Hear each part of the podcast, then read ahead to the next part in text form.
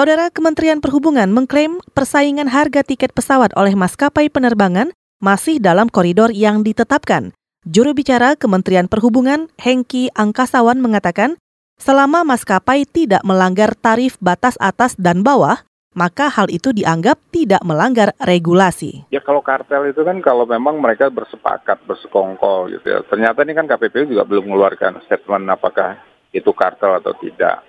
Sebetulnya kan coba ditanya ke KPPU gimana hasil penyelidikannya. Kalau dari kami intinya selama mereka tidak melanggar tarif batas atas, tarif batas bawah, bagi kami itu fair gitu. Dan memang supply dan demand itu juga mempengaruhi apa uh, harga kan. Juru bicara Kementerian Perhubungan Hengki Angkasawan juga menambahkan, hingga kini masih menunggu hasil investigasi yang dilakukan Komisi Pengawas Persaingan Usaha atau KPPU terkait dugaan kartel tiket pesawat.